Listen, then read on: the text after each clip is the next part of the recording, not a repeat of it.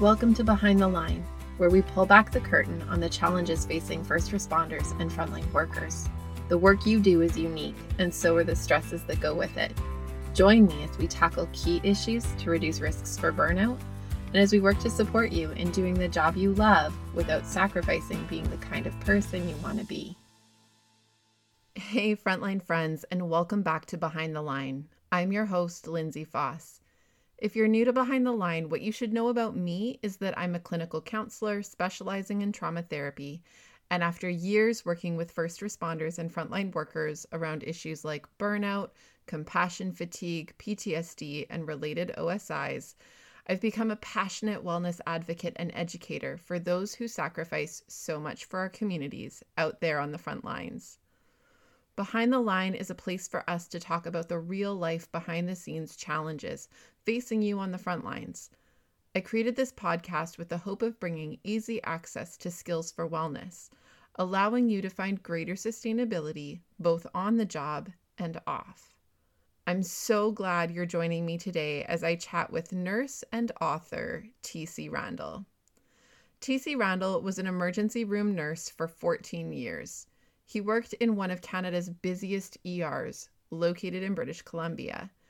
Three years ago, he was diagnosed with post traumatic stress and has been unable to work since then. His book, The View from the Wrong Side of the Day, was published one year ago. Since then, he's been working diligently to further his writing career. He's also an advocate for better access to mental health for healthcare workers which leads us into this conversation about broken systems, daring leadership, and practical changes to transform the system from the inside out. Now, I have to tell you, I met TC by email. He introduced himself to me and sent me a copy of his book. And when I got the chance to read it, I laughed so many times throughout the course of this book because it's such an accurate reflection of what it feels like to be in crisis and emergency work and I think that there's so many translations, whether it's just to healthcare or across to other first response and frontline work. I think it really echoes a lot of the things that I hear from many of the clients that I see and serve who do first response and frontline work. I'd really recommend the book. Again, it's called The View from the Wrong Side of the Day, and we're going to post a link to it in the show notes today. Let's get started with our interview. All right, welcome TC. I'm so glad that you're here to join us. And I was hoping that, you know, I got to read your book. I got to um, get a bit of an inside view about your background and some of your story. But for those who haven't had a chance to do that yet, I'd love it if you could tell us a little bit about yourself, what led you to the work that you do as an ER nurse, and a bit of your story. My name's TC Randall. Uh, it's that's a pseudonym, obviously. Um, so I won't go into my real name here, but um, I started out uh, in nursing and I entered nursing school in 2002. Um, I was already in my 30s at that point, so it was a second career for me. Um, it was actually watching the series ER that um, sort of inspired me to go into nursing, especially uh, Julianna Margulies' character. Yeah. Uh, Nurse Hathaway was one of my heroes. Um, and it was unusual because I actually went into nursing school knowing exactly where I wanted to work. Mm. Um, that was, you know, they kept saying, keep your mind open. That was sort of the message we got in nursing school. Right. There's so many areas to work in. It's like, no, I know where I want to work. I am determined. It's the yes. ER for me. Yeah. yeah. Um, so, and I was a bit unusual too in the fact that I went, I was one of the first in BC to go straight from nursing school into the ER um, with a very short gap in between there. Uh, up until then, it was sort of encouraged that you spend a few years working the wards in the hospital and then just to gain some experience and then transfer down to the ER. So it was uh, quite a unusual experience to go straight into the ER. Um, mm. But it all sort of fell into place. So yeah, yeah, that's cool. Well, and it's I can imagine that there's some of the gradual entry pieces of of having some experience on the wards first or in other areas that maybe has some prepare, some preparedness pieces for the ER, other departments like that. Um, yeah. Do you think that there's like trade offs for the fact that you started so quickly into the ER? Um, I think because there have actually been studies done on this that show mm-hmm. that it's actually um, there's pluses and minuses. Right. Um, one of the pluses is that they found is that uh, because ER nursing is so unique, um, oftentimes nurses who come from the wards have difficulty making the adjustment because they've sure. gotten used to a certain structure. Right, and the pace would be super different. Yeah. yeah. Um, and certainly, I think I mentioned in the book the nurse that had the greatest difficulty um, yeah. doing the ER course was a nurse who had like 15 years experience on the floor yeah. and had a hard time making the transition. Totally. So um, but i definitely think the hospital where i started out certainly did not have the structure to facilitate that. Mm-hmm. um, there wasn't enough um, experienced support uh, yeah. to make the transition. Um, certainly, the place I ended up working, uh, there was a large, it was a larger department, there was a larger staff pool. Um, so the mentoring piece was there in a much stronger way. Yeah. Um, otherwise, I wouldn't have I wouldn't have been able to do it. yeah, that's fair. Yeah. Well, and that is like a significant factor, right? The support pieces we have in place yeah. to help facilitate some of that adjustment and transition and learning and growing. Yeah. Fair. So tell us a little bit about where things are at for you now.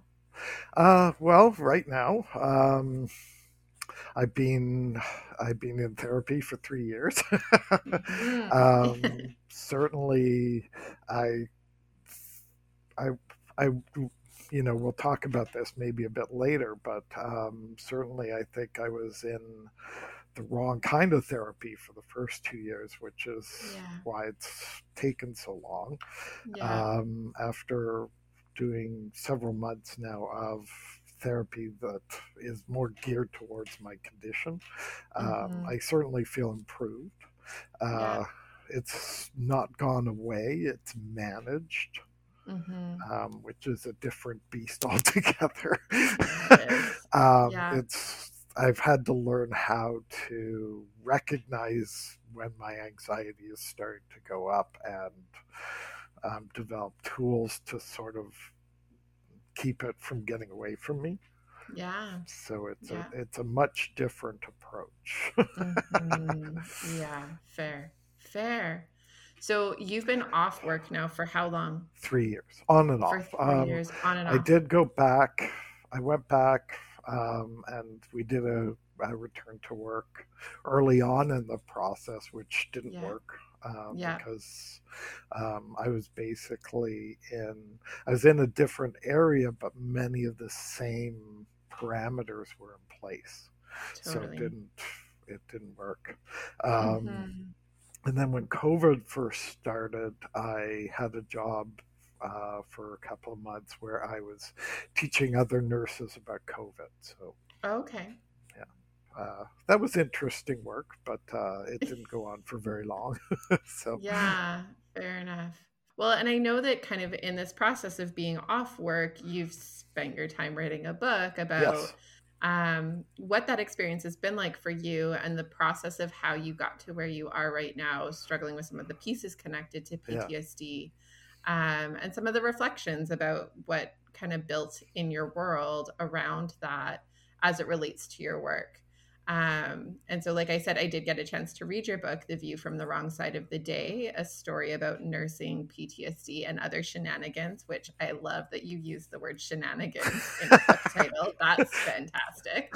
Um, you actually have a lot of chapter titles that I giggled at every single time um, because they were super, just super good and random. Um, and I love that one of the things you said early in the book is that you you kind of shape this frame of reference for the reader about how to prepare for reading what you've written yeah. um, and you include this piece about how part like that the reader will notice that it's kind of disjointed in different ways and in different places and that you've left it like that deliberately because it feels like a reflection of how your brain is working Yeah. um, and it feels like it kind of takes the reader along for the ride of how a brain with ptsd thinks and experiences and reflects and processes. And i when i first read that i kind of went oh i'm super interested about what that's going to look like as i continue to read because i literally work with ptsd all day long. Yeah. um it's what i've done my entire career. And so it was really i mean fun is probably the wrong word to use for the average person but as a trauma therapist really fun to get to to walk alongside that and and the whole time i'm reading it I remember thinking, oh, yeah, that's totally how my clients' brains work. this is totally how they talk about things. And it is disjointed and it is hard to have like a cohesive narrative Yes. that feels like it goes from like beginning, middle to end. Yeah. Um, there are these Things- little like squirrel. Things are not like, linear. right? They're not. It was so good to have that. I actually really enjoyed how you did that. Um, Yeah. And I enjoyed and appreciated that you kind of front loaded that and left that as just a part of the experience of Yeah. reading your book. Um, and so I know that your story does include dealing with PTSD related to workplace trauma and stress. And I wonder a little bit if you can share a bit more about that experience. So, how that developed for you, the factors you feel like the system contributed, some of those pieces. Um, yeah, so I think um, first off, my story is somewhat common, I think, in healthcare, but it's also there are unique qualities to it just because of where I worked. And, know, I don't want to go too much into detail about where that was, but Mhm. um, our ho- the hospital I worked in was rather unique um, in terms of how busy it was and the structure that was in place at the time in healthcare, we've sort of set up this structure where labor is seen as sort of an ex, uh, an expendable piece, yeah. um, where it's become uh, certainly it's the biggest expense in healthcare is paying for the people, but I think it's it's seen as an expense that we can cut out, Yeah. which is very dangerous. I think totally. and uh, it's made working in healthcare a very particularly um, hazardous environment when it comes to mental health. Um, We're consistently overloaded. Um, in the ER where I worked, in the sort of critical area, uh, we were supposed to have uh, four patients per person, per nurse Right.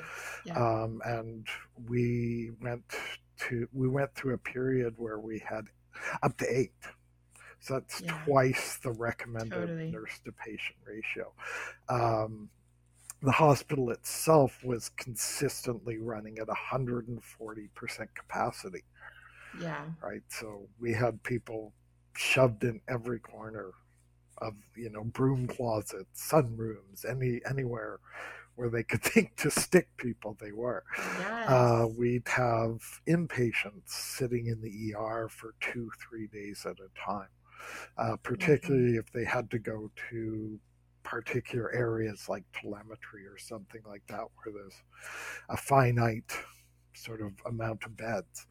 Yeah. Um, and all that really sort of uh, created an atmosphere where the nurses who were toiling in that environment were stressed every single Yeah. day right when you're uh, there were days when i literally probably couldn't have picked out my inpatients from a lineup at the end of a day Mm, right my yeah. entire interaction with them would be you know peeking my head in the door twice a day and making sure they're still alive and that was Right. about it um, the nature of the emergency department is that the the emergency gets the attention right? So new people are always our priority when we're working there and but at, but at the same time at the end of the day when you're leaving work and it's a peculiar thing i think to anybody who works in a, that sort of uh, career, be it you know, Mhm. uh, healthcare, the military, police, etc. Um, We have this sort of perfectionist Yeah. ideal that we hold to. So at the end of the day, it's never your successes that you're taking home with you, it's always the failures. Totally. And when you're leaving work at the end of the day going, I don't even remember if I talked to that person throughout the whole day. Yeah. That's what you're taking home with you. Yeah, for um, sure. And that went on for a very long time. Mhm. uh, it I went through about a year's period where I wasn't even sure what was happening to me. I just knew that yeah. you know things were changing. Uh, Yeah. I was irritable all the time. Um, to the point where I'd actually feel rage sometimes of the littlest Mhm. things. And I don't Yeah. mean that as an exaggeration, I mean rage. Yeah. um, totally. or extreme sorrow or and mood swings back and forth between the two my Right. my emotional responses to things were completely out of proportion to the Yeah. events that were happening um, Yeah. i was having consistent nightmares um, and just feeling and i had a chronic migraine for about a year as well that Mhm. wouldn't go away no matter what. Yeah. Um, and you know, we did like CT scans and all sorts right, of right, like all of the things to rule Um, out a medical try- piece. Yeah, and couldn't find the cause, and so all these things were happening, and I knew they were happening, and I and yet I had no sort of words for them. Right, I didn't know what was happening to me, and um, then we had a particularly bad day uh, in which I was the primary nurse in uh, several sort of back to back critical cases. And and it just tipped me over the edge. Um, Yeah. So Yeah. in when we talk about trauma and post traumatic stress, everybody likes to sort of focus in on that particular day, Yes. and it's the uh, it's claim sort of like, related oh, that's incident. yes, Right? and that's Yeah. that's when it happened. And but Yeah. I but the reality is I was sitting on the edge for a year beforehand, yeah. and it just and that was just the thing that pushed me over the edge. If it hadn't have been that day, it would have been the next or the next or the next, right? Right. So it wasn't. Yeah. Um, and I think that there's a real one of the biggest challenges throughout this process has been that um, people don't really understand the difference between, say, a post traumatic stress and complex post traumatic stress. Yeah. Um, and that's that's been a real challenge throughout this whole process. Hmm. So when you share that piece, the difference between post traumatic stress and complex post traumatic stress, where do you feel like you fit in that and what differentiates those for you? Uh, so for me, the um, I'm definitely on the complex post-traumatic stress side Yeah. um, because my even though the events of that day did push me over the edge, I was already there, Yeah. and it was a and it stemmed from this constant feeling of being vulnerable, being unsafe, being um, unable to sort of control my environment or have any Yeah. sort of meaningful um, way of creating a space that was safe for me and my patient. Right. There's like limited agency. Yes. Yeah. and the um, but because the agencies that are designed to help in this um, are very much geared towards um, regular post-traumatic stress totally. um, like I mentioned at the beginning, I was actually through you know the different agencies. I was actually in therapy for regular post traumatic stress for two years, yeah. which helped but didn't. yeah. Um, it was it was the wrong therapy. Yeah. And it didn't and it didn't do anything to sort of aid me in getting back to any sort of meaningful employment or life totally. or anything else. Totally. Yeah. Well, and you're right. Like I think when I talk with people about the idea of PTSD, like certainly there are um, experiences that lead to PTSD that are, you know, the one off things. It's a car accident or, yeah. you know, witnessing something traumatic or whatever. And, and, you know, we can have people who have had very few other bad things happen in their whole entire lives where that one thing very quickly erodes their ability to feel safe, usually in pretty specific contexts. Like I feel unsafe when I'm driving after I've had a car accident, things like that the treatment protocol around that looks quite different than when we're dealing with something that is really persistent, right? Yeah. And one of the realities is that um, work like what you do as an ER nurse, and I think work like what a lot of first responders and frontline workers do, is a little bit like Chinese water torture. Like it's not any yeah. one drop that is the like insurmountable thing, it's the accumulation and the wear of that that just mm, it's crazy making and it's hard to feel any power over it. Like no matter how hard i try i can't make it stop dripping.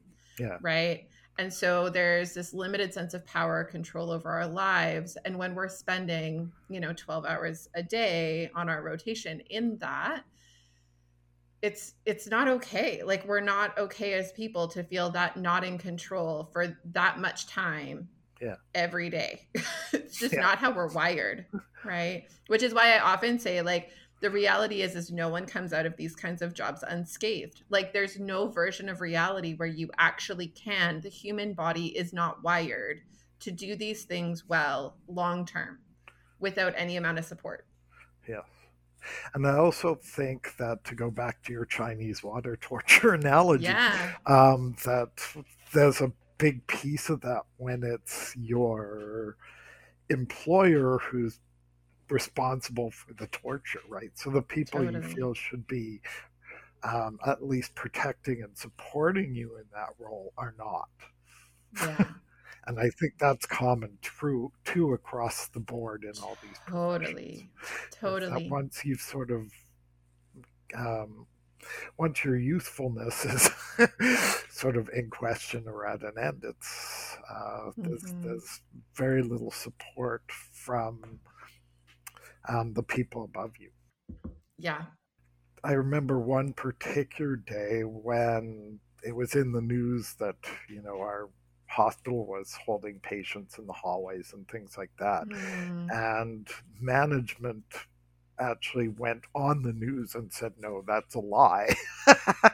wow. and, and we were watching this as I was looking around, and there were like six patients in our hallway, right? And when you right. feel that sort of lack of uh, support and lack of acknowledgement of what you're mm-hmm. going through from the people who are who sort of who are supposed to have your back yeah. um, that letdown when you're when you're already facing a, a environment where you don't feel safe yeah. is it, it quadruples the impact of it totally well and it's that piece right of like we want to perceive that our employer and manager and supervisor and whoever else is kind of involved in that upper level yeah. of of system um, we want to believe that we get to expect that they have our back. And yeah. i think that's one of the very unfortunate misconceptions about the work is that when we walk in with that expectation we almost set ourselves up for the disappointment of the fact that we're going to see over and over again that that's not the case. And one of the things i think we've been talking about in this series um, following brene brown's work is this idea that we have to value people. Like if we don't value the people who are doing the work we run out of them like we yes. burn them out and yeah. then where how are we further along so like now your hospital has lost someone who has vast experience and wisdom as a result of that experience and they're going to refill that position with someone who's like brand new and has no idea and how are they better off as a result of that so it's like this yeah. lack of investment into something that actually would be more fiscally responsible yeah. and more effective in terms of service and care but we are too busy just doing the runaround to yeah. actually invest care in people so in this series that we've been doing we've been talking about um, this idea of revolutionizing the system by creating a, a, a group of people who have an interest in becoming that type of leader and who you know as they grow into their roles over time and increase their um, leadership capacities within their environments wherever that might be that they would have the ability to create influence by being the kind of leaders who give a crap about the people who do the work yeah. Right. Because the challenge is, and I say this a lot on the show, is that your your job is hard enough. Like the job of treating patients is hard enough. Like that should just be the hardest part of your day. And what's really unfortunate is in a lot of these systems, whether it's you know, a health profession or social services or law enforcement or corrections or whatever, is that that's actually not the hardest part of most people's day. It's this like weird awareness that the people above me aren't actually supportive to me while I also do a job that's really hard. Yes. And, and I think it even goes beyond that because in some ways it's my job is hard enough. Please don't make it harder. Yeah. um, totally. And I think you really hit the nail on the head in that one of the things I talk about in the book is that whole fiscal responsibility piece that yeah. the so-called fiscal responsibility that we practice ends up costing us way more than totally. if we actually designed a system that was um, built around what I call like the worst case scenario. Right? Yeah. Um, we spend, you know, we we issue these budgets and go, oh look, we're we're coming in twenty million dollars less than last year, and everybody all everybody goes, oh look at that, and we're saving money, and then at the end, and the, and it looks good on paper, and then at the end of the fiscal year, it's like, oh, we're four hundred million dollars over budget totally right? because our and expectations are unreasonable yes and we end up yeah. so we end up instead of adequate staffing we end up paying x amount of dollars in overtime and yeah. um, and all these other factors that come into it right totally. um, when we talk about one of the things I, one of the examples I brought up in the book was the example of mental health spending. We we know that for every dollar spent in mental health, we save ten dollars.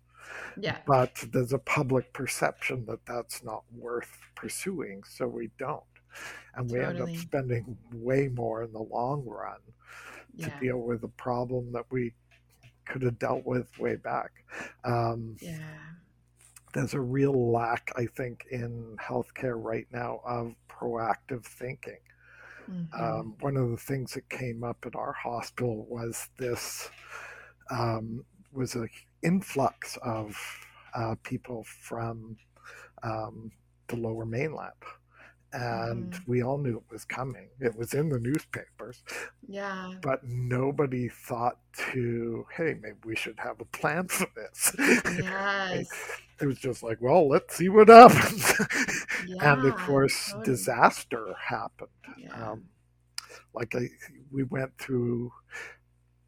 We've always been a busy hospital, but we used to go through a period during, say, the summer months when our numbers would be lower and everybody sort of got some breathing room. And then we got yeah. this huge influx of population, particularly seniors.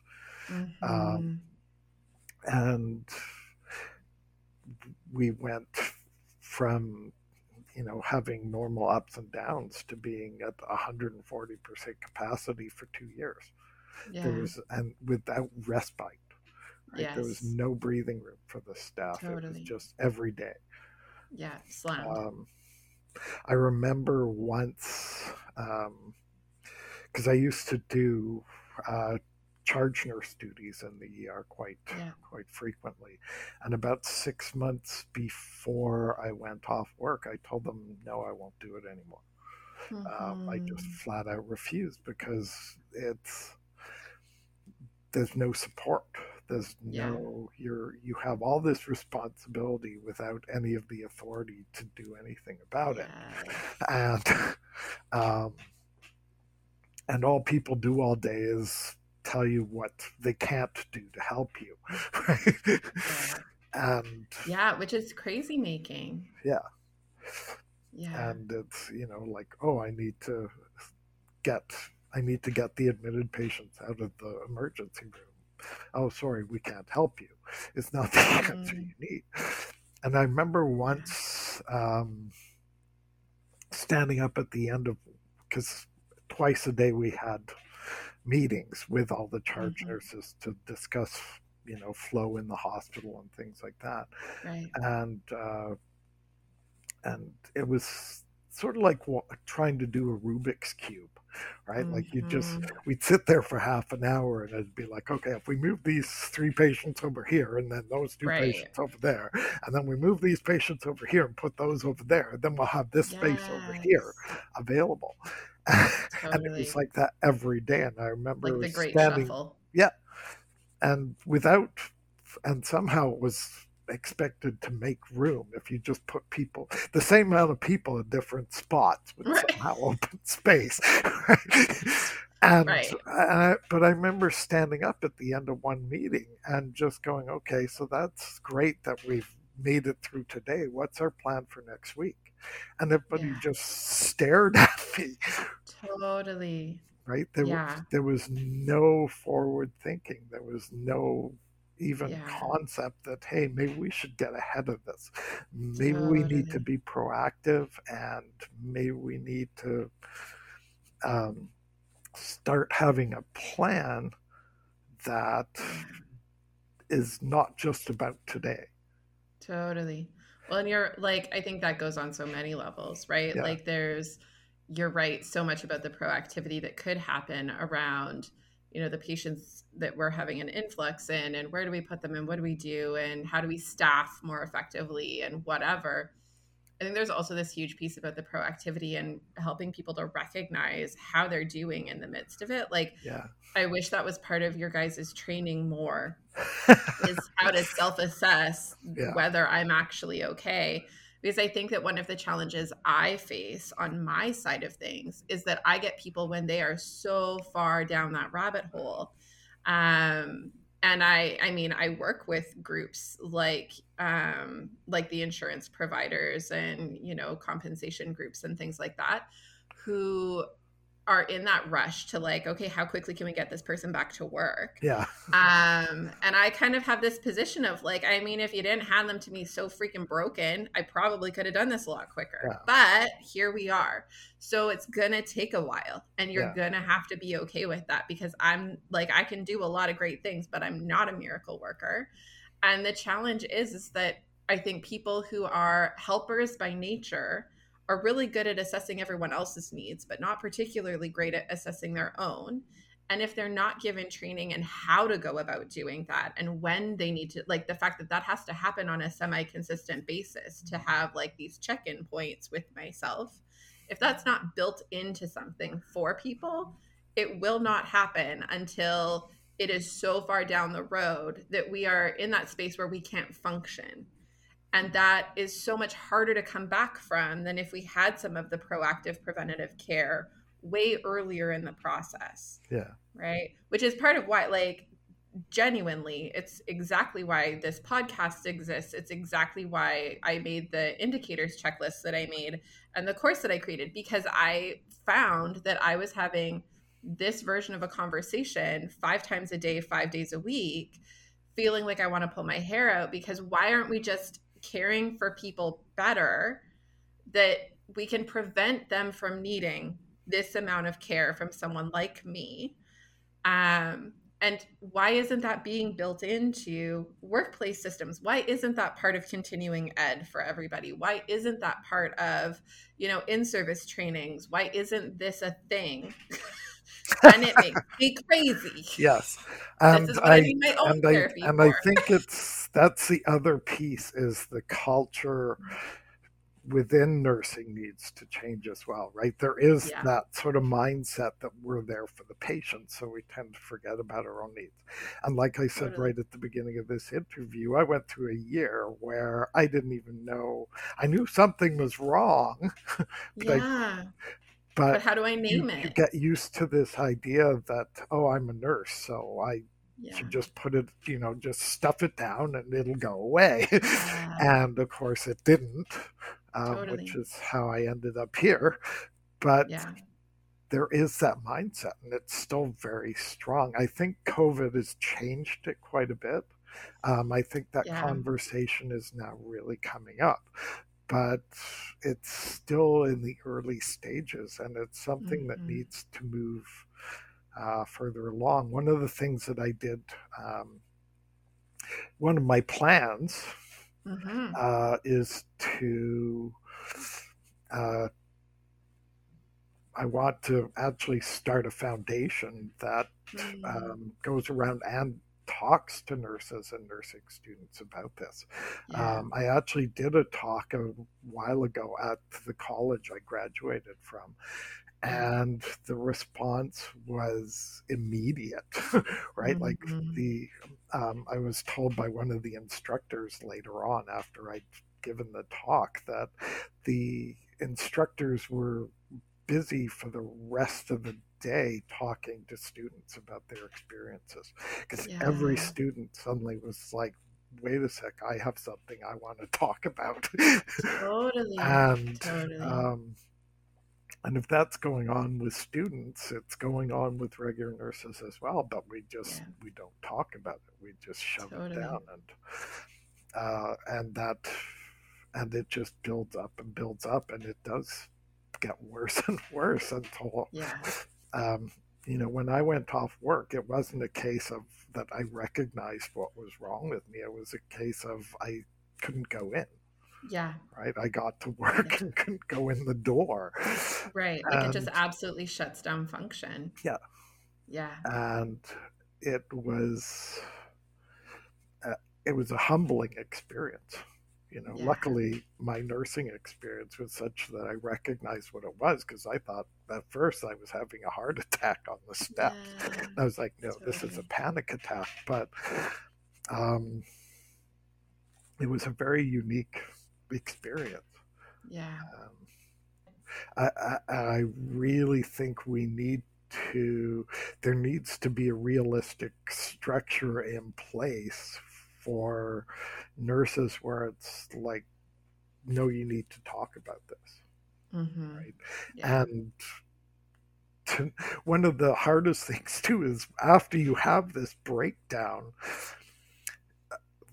the resources that are available to you are sort of scattered and it's not really clear where they yeah. are and um, and when you're in this place where your brain is basically already shut off trying to go through yeah. this process of getting to the next step becomes its yes. own traumatizing process right 100%. it's like i don't understand i don't understand right and yeah and like I remember calling up uh, just after I went off work and trying to see somebody professionally um, mm-hmm. because um, I was told it would be months through my claim process to see somebody. Right. And it was, it was three months before they set me up. Yeah. Um, for somebody in an acute mental health crisis is rather right. a long time. A long time. and but but it was better than the year I was told yeah. it would take to get in to see a psychologist if I booked on my own. Yeah. Right? Like people yeah. are, oh, we can fit you in next Christmas. Right. right. And that yeah. So that access to the system is um, yeah. is a very big piece as well. Totally. Well, and the the information about where you even start as yeah. a consumer of those services is super tricky. Like I think here we have um how often do I get asked the difference between me as a counselor and a psychologist and a psychiatrist? Like basic information, like who yeah. does what and who you see about what thing seems scattered. I've had GPs who have asked me what I am compared to a like what makes me different than a psychologist, and I'm going, you don't know the difference. How are you explaining that to your patients who you're then yeah. referring to those services? And that's super tricky, right? Like there's just a lot of pieces that are kind of broken in that system for sure. And yeah. the other pieces that, you know, things like um like com- compensation groups and, and insurance companies and things like that have access to a pool of providers but within that provider group they don't necessarily have the person who does the right thing that gets sent that file so yeah. you know i've had so many clients that are sent to me through those kinds of insurance providers where they've seen three or four other therapists before they get to me and they tell me about those experiences and how they actually made things so much worse um, and then they find that suddenly we're doing trauma therapy because that's what I do. And it's such a different experience compared to what they've had up until that point. But it's hard to get in. Like, it's hard to get into trusting that this is going to be different because I've already had these experiences that tell me that this just doesn't work. Yeah. Right. And I also find, like I found from a structural point of view too, there's a real reluctance um, to talk about post traumatic stress as it applies to healthcare providers. Yeah. Um, the number of times I've been told, yeah. not bluntly, but politely to shut up from from different groups yes. is uh, is quite mm-hmm. phenomenal and it astounds me that we're yeah. still in that sort of mindset where it's like oh no healthcare is a wonderful profession and we don't want to talk about anything negative right um, yeah yeah we can't even prepare the people coming into the profession to be open to talking about it or to be and for totally. nurses that are working to be able to put a label to what they're feeling um, which is super yeah. important too. About a year after I went off, the what inspired me actually to write the book was that I had been talking about it um, and trying to get changes made within the system. Uh, for a year, and then two more of my colleagues went off with the same sy- symptoms. Um, mm-hmm. Um, so writing the book was kind of like a public shaming in a way to yes. say okay if you won't listen to me now i'm going to go and sort of right i'm going to find a different way of doing this um, yeah. but i remember talking to one of my colleague one of the colleagues who went off work and he didn't even know what was wrong with him. He was in the same mm. sort where he's like, I'm I'm crazy. I don't know why, but I'm crazy. I'm yeah. being able to say, no, this is this is normal. This is what it is. This is why you're totally. feeling the way you're feeling was huge for him. Yeah. Right. And yeah. and that doesn't exist for the majority of people going off. It's like, totally. what that, what's wrong with me? Yeah. All I know is I'm uptight all the time. Yeah, totally, totally. And I don't know how to define this. Right. Yeah. Well, and you're right. Like we we need to do better at at educating about what we're getting ourselves into. Yeah. And I think part of it is it's um the culture contributes, right? So, you know, I remember when I was doing, when I was in grad school, uh, having professors that would say, you know, make sure that you take care of yourself, make sure that you prioritize you. And it was really great lip service, but then yeah. you would watch them and they're not doing any of it. And so you get this like, this like catch 22 in your brain where you're like, right. So we say good things like take care of ourselves, but what we actually do is run ourselves ragged trying to make sure that everybody else is taken care of and okay and we do that to our own detriment. Got it. That's what we do. That's what this is about right? Yes. and so we talk about things like vicarious trauma and compassion fatigue and we talk a good game but whether it comes to actually doing it or not is a whole different thing and the reality is is my own experience was what then working my first job was in um, a, a center for domestic violence and sexual assault survivors and it was nonprofit government funded um, And that was again very much the thing. We pay lip service to like make sure you're taking care of yourself, make sure you do the things. But then as soon as you're like, I think I need to reduce my caseload by just one or two a week to manage myself a bit be- better for a little bit, no way. We need you to actually take three more, right? Yeah. Like there's just no room for it to be held well. Yeah. And so when we don't recognize and value the people who are doing the work, we get into this place where we burn them out so badly that we just lose them all together, which makes no sense again from this like fiscally responsible position where now yeah. your employer is probably paying for your insurance premium at a higher rate while you're off for 3 years while also having to employ someone who fills your position. How does that make more sense? Yeah.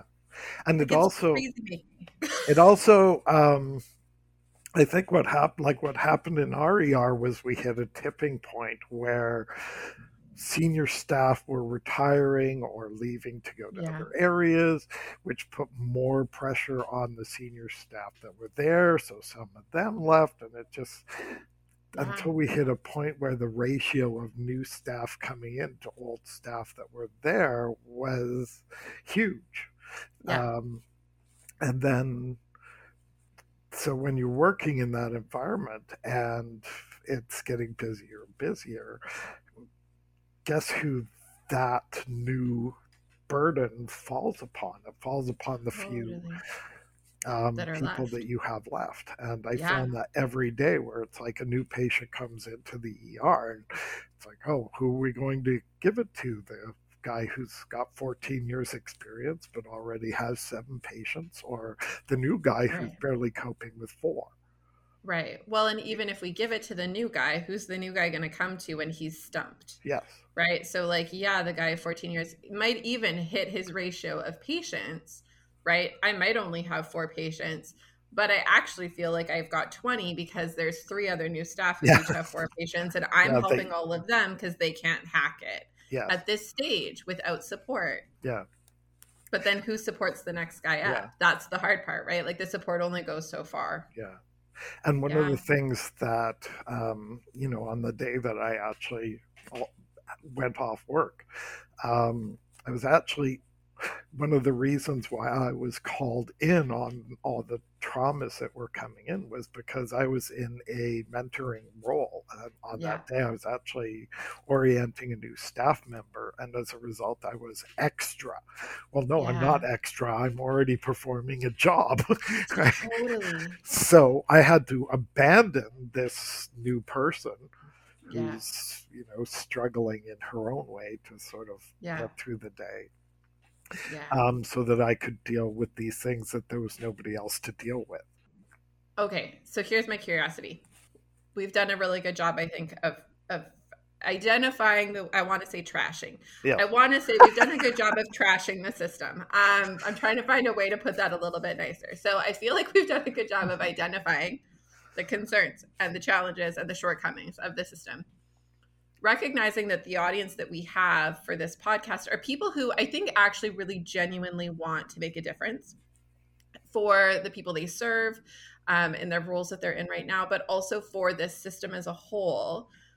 What would you hope a future generation of leaders would learn as a result of some of your experiences and take forward if they were to be in a position where they had more significant influence? I think, well, I think you're, it's a twofold question, and I think we've touched on both parts. Um, the first one is cultural.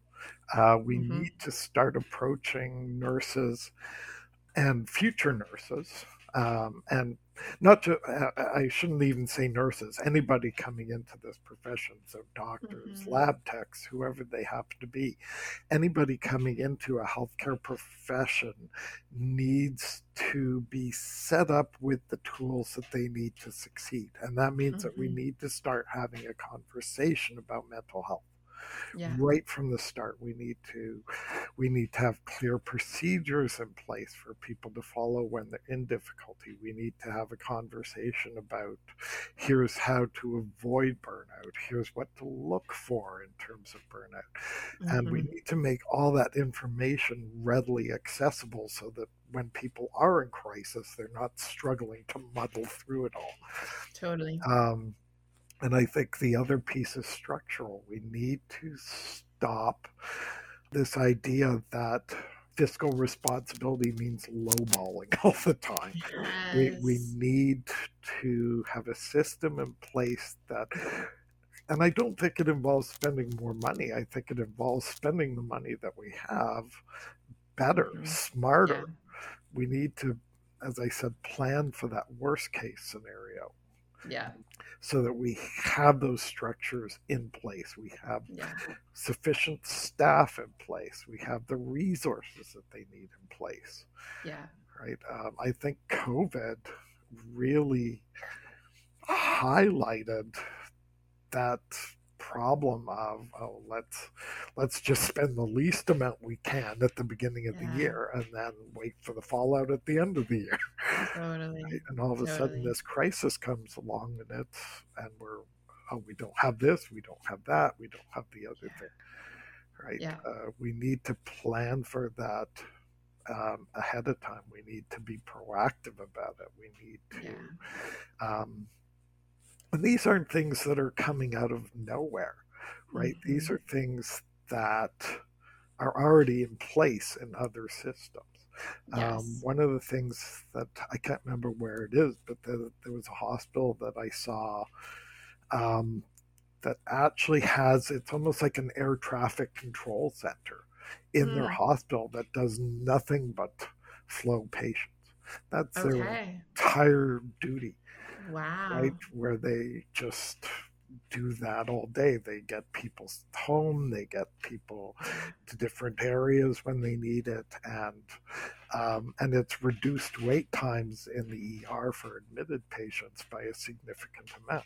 So these right. so taking these ideas, we don't even have to reinvent the wheel. We just have to take these ideas that are working that might cost a little bit in the beginning to get going and say let's mm-hmm. let's do this let's yeah. try this yeah um, because right yeah. now the, the the way that we're doing things is not functioning and it's not just totally. functioning from a healthcare perspective it's not functioning from a patient perspective where it's like who, totally. who wants to sit in the hallway for three days waiting for a bed right like that yeah um, which delays healing, which then which then means that they stay in hospital for longer, which costs right. us more money.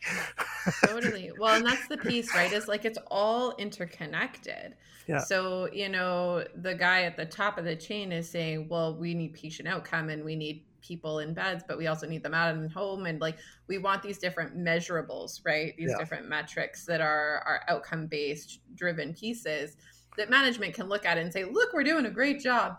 Um, and yet the things, the decisions that are happening at that level are hindering the outcomes that they're yeah. demanding for. And it's the guys in between who get kind of pissed on for that inability to meet the metric. Yeah. When it's the decisions that are happening further up the chain that really result in some of those pieces yeah. not functioning properly. And so it's this really tricky catch 22 of like the people that we piss on are the ones who lack the ability, right? You talked about this idea of like, we don't have the authority to do the things really. So you've put us as responsible for it, but we don't have the authority to do anything different about it. Yeah. And yeah. I think that there's a lot of it has to do, we, we also need to I think the beginning piece of that is changing perceptions with the public, where it's like, yeah. you know, the things that you perceive are wrong with healthcare are not necessarily the things that are wrong with healthcare. Yeah. And and the people in healthcare have a better idea of what those problems are. So yeah. we need to stop running it as a popularity I remember totally. in like in our ER, they built a brand new ER for us mm-hmm. because the public perception, of course, is oh, the ER is always busy.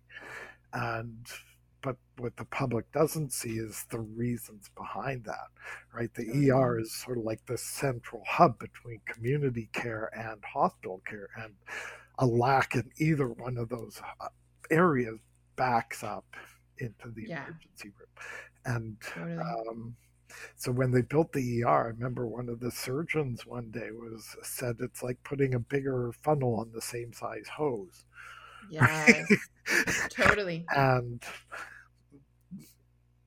to look at it from that perspective and go, okay, well, maybe we don't need to spend millions of dollars fixing this one area when we can spend maybe even a little less money fixing this area and right. improve the flow through. Um, well, and if we had that collaborative conversation with yeah. the people that are actually in the trenches doing the work and seeing the problems on all the different sides, maybe we would have a more effective way of strategizing this. Yeah. But because we just take this top level view down and kind of look at it and go like, "Oh, I think this is the problem." Right? Yeah. Then we really limit the scope of what we can do and make different. Yeah. Mm-hmm. Um, yeah, and I think that's so we and we also need to um, so there need so there needs to be a healthcare education piece. There needs to be a public education piece where we're like, yeah. this is, um, these are the ways you can help us. yeah. And there needs to be a structural change in place yeah. that recognizes these functions and recognizes the input from frontline staff. Totally. Good summary.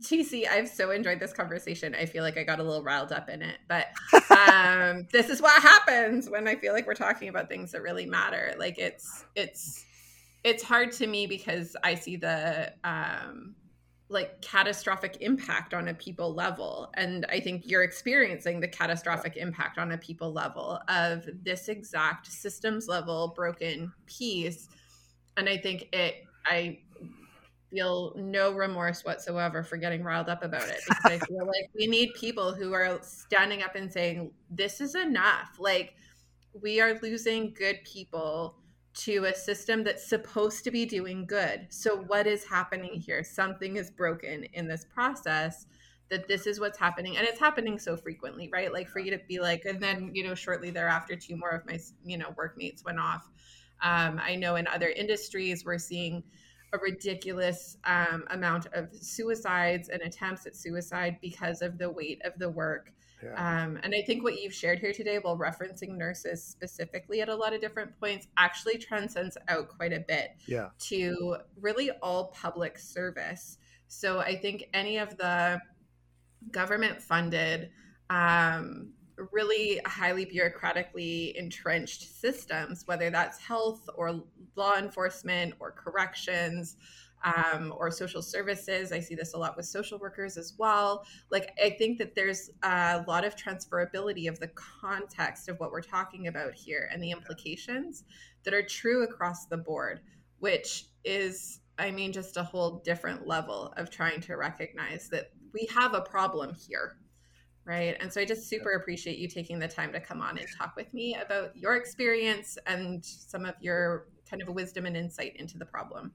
Um, maybe I could point out one more thing too when we're yeah. talking about this is that um, this conversation that I've been having has been going on pre-COVID, right? Yeah. Um, the crisis that we're now facing with COVID is beyond imagining.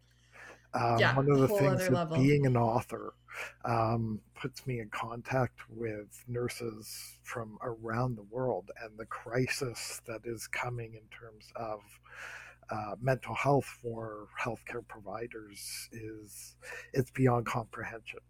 Um, yeah. We're already facing, like in BC, we're short. We're looking at a shortage of 30,000 nurses in the next couple yeah. of years. That was pre-COVID. Yeah. I'm now talking to people. The there's a tidal wave of nurses who are going to be leaving the profession yes. after after the COVID crisis yeah. um, is done. And, yeah, I've heard the same thing from several paramedics yeah. um, and others that are kind of in that frontline health yeah. capacity because everyone's i think everyone's committed to the like i want to see us through this i feel committed to the best of my ability to get us through this but as soon as this is done i'm out yeah And Yeah. so I think that when we're having this conversation, it it adds an urgency to it because Totally. it's the crisis that we're going to be facing a year from now is Mhm. tremendous. As we wrap up for today, I want to extend my thanks once again to TC Randall for joining us. You can find some of the key points from our conversation outlined in the show notes on our podcast webpage. You'll also find a link to his book, which I highly recommend. I also want to share that next week I'll be chatting with retired RCMP Staff Sergeant Jen Pound for another conversation about transforming the system and cultivating daring leaders. Jen has been known in BC as the public face of Metro Vancouver's integrated homicide investigation team. Seen regularly on the news presenting details throughout the intense gang wars in the lower mainland. I'm thrilled to have Jen join us and share her wisdom and insights. I hope you'll meet us back here next week for that conversation. Continue to keep up the good fight, Rebel Alliance, and until next time, stay safe.